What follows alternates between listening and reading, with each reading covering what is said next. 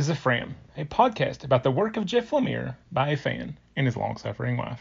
Ooh, it's an update. But you're still long suffering. Yeah. So is the dog. whoa, whoa, whoa. Okay. yeah, he's suffering. It's a hard life being a dog. Poor baby. Comes pretty baby. Okay, anyway. I'm Edna.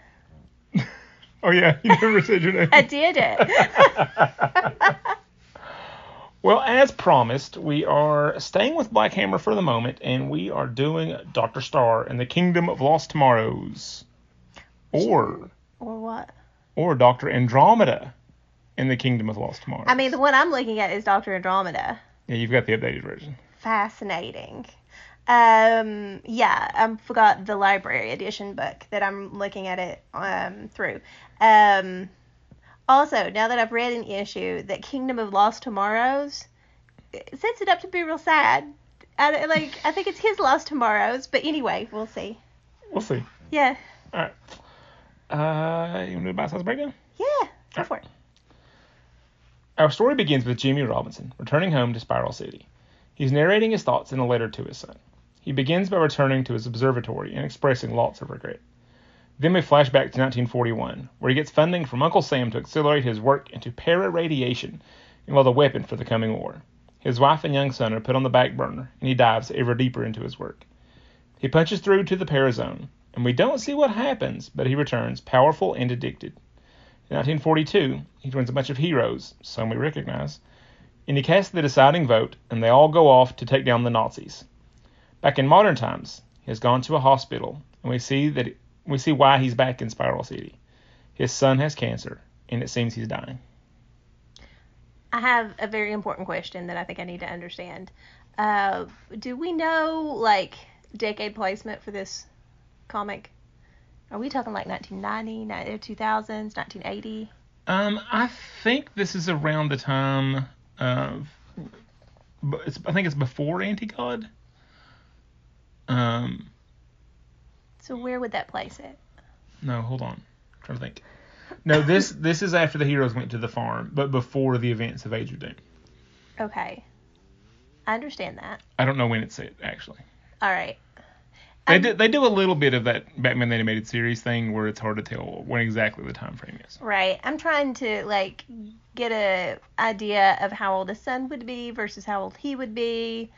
Like I'm guessing maybe 60s, but that would put him in his 80s. I would think.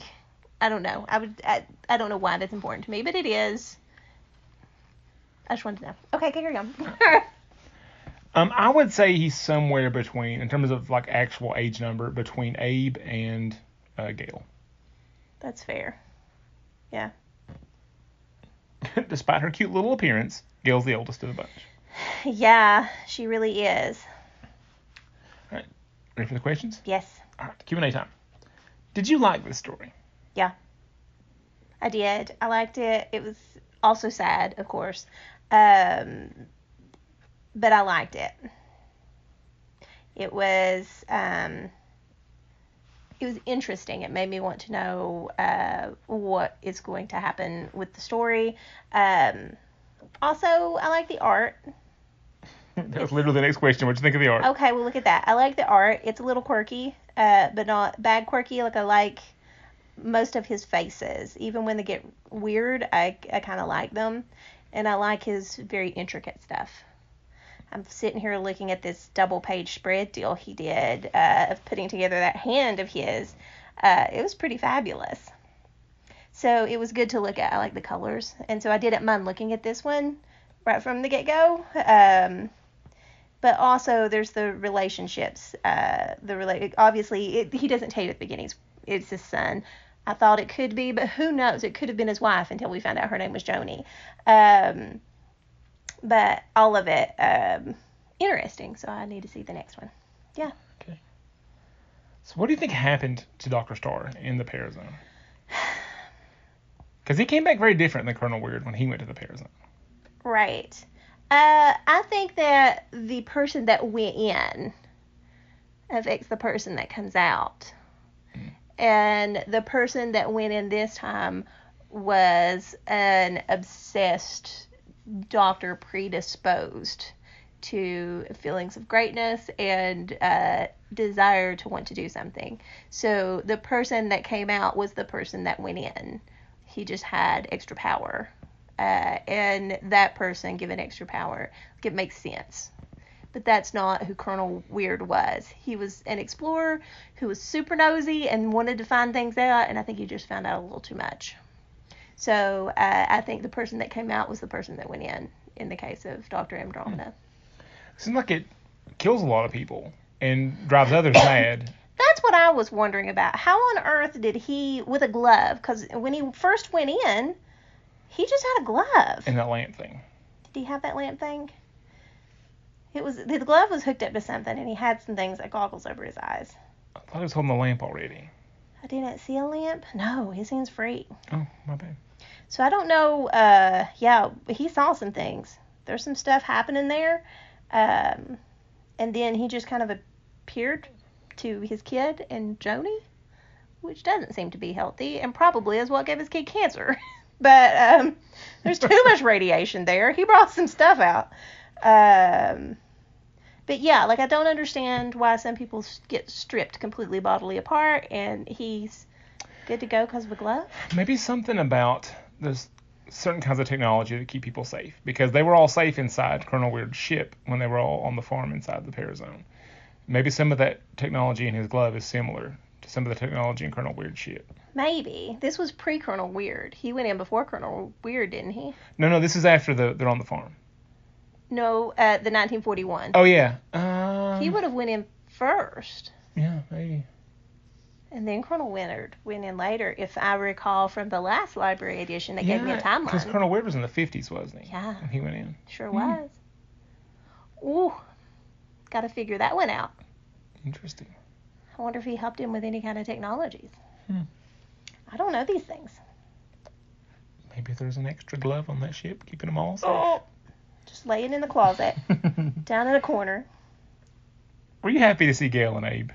I was. Um, healthy and normal. That was really good. But still surly. but still surly, and that's fine. Also, all of these other weird characters. What about this dead cowboy? The horseless rider. I need some more. They gotta have somebody that has weird talk bubbles, or else they can't do anything. Um, yeah, no, I love that he talks nothing like a cowboy. right. I mean, he's dead, so he can talk however he wants, I guess. Also, the Hawk guy is wingman. oh, that's so good. There were some jokes there, I'm sure. Uh, he'll go along with everyone if they need him to. Um, yeah, nope, that was pretty cool to see them. Just enough of them. Like I knew from the other things that he had fought with them some. It was it was good to know when that had happened. From you cheating and perusing the Black Hammer Encyclopedia. I skimmed the highlights. Thank you very much. I find that backstory is important as long as it's not prequels. There's a fine line betwixt the two. Give me an encyclopedia of background. It, it's like a Wikipedia. We know how I feel about Wikipedia. I'm absolutely obsessed with Wikipedia. Don't use it for resources, friends, but also look everything up on Wikipedia. It's such a good time. Uh, and so anytime you give me an encyclopedia, I'm going to read it. This is nothing to do with this, but when I was little, one of my favorite Nintendo games that I got was Where in Time is Carmen Sandiego. It came with its own abridged encyclopedia so that you could play the game. I burn a hole through that encyclopedia.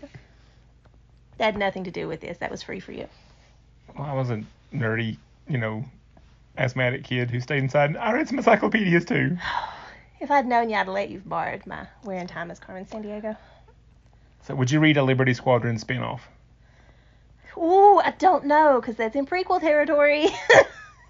I like this one because they're there, but like they're not. I don't think Doctor Star and like some most of these aren't really prequels. They're just set in a different time frame. They're Right. just set in the world. This doesn't feel like a prequel, so I'm not mad about this at all. But if we start getting into like Scooby Doo Gang Time, where everybody's there, then I don't know that I will appreciate it as much. Well, there's two going on right now. I've already told you about mentioning this podcast, but Colonel Weird has a series going on right now. I don't know when it's set.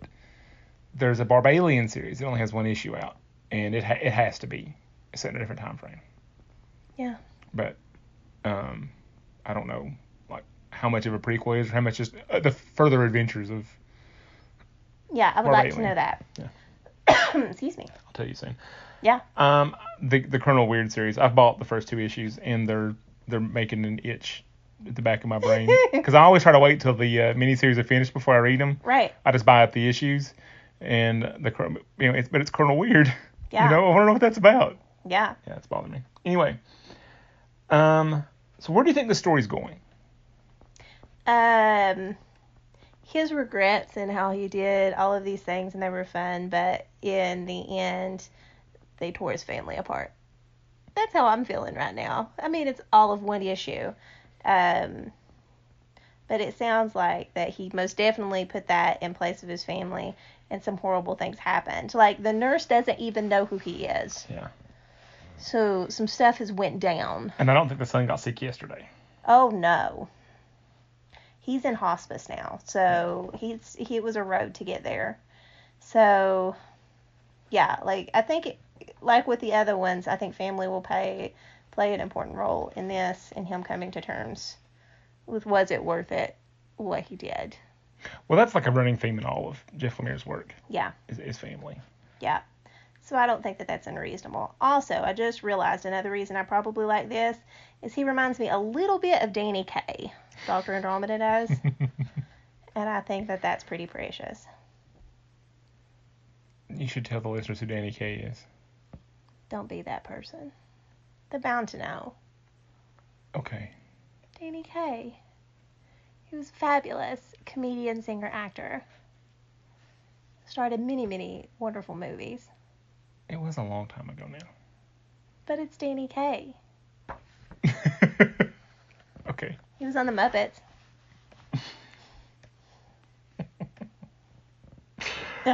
So what do you think is going to happen with Charlie? Uh, he's going to die. You're a little ray of sunshine. He's in hospice, and he's definitely going to die. I figure he might tell his story and then die, uh, unless he can take him to the Parazone. I don't think I'd want to do that, but um, Maybe he's got a new Nintendo Power Glove he can give him that'll make him better. oh, it does look like a power glove. Um, maybe he does. I don't know. At this moment, in all of one issue, he sure looks like he's going to die. Uh, but if he wakes up and sees him there, I don't know how excited he would be to see him. I would probably be pretty, pretty angry. Yeah. Well, um, I got something wrong last week. This is not one of the five issue miniseries. This is this is one of the four issue miniseries, Oh, and so you will find out a week sooner than usual. I thought you were getting ready to say it's really got 15 issues and you got me into something. No. Cool. So far, they've all been. I, I could be wrong again. I think they've all been either four or five. Most of them five. Some of them four. Yeah. Yeah, yeah, yeah. Four stars, good stuff. And Max, I don't know how to say his last name, F- Fumara. Um, I love how moody his art is. It sets the such a perfect tone Yeah. for the story. Yeah, it's lovely. It's very lovely. I enjoyed it. All right. Did we choose well? I think so. I'm not mad about this at all. Um, it felt like I got a good story out of the first issue. All right. Well, I think we're done here. Okay, bye bye. Bye, everybody.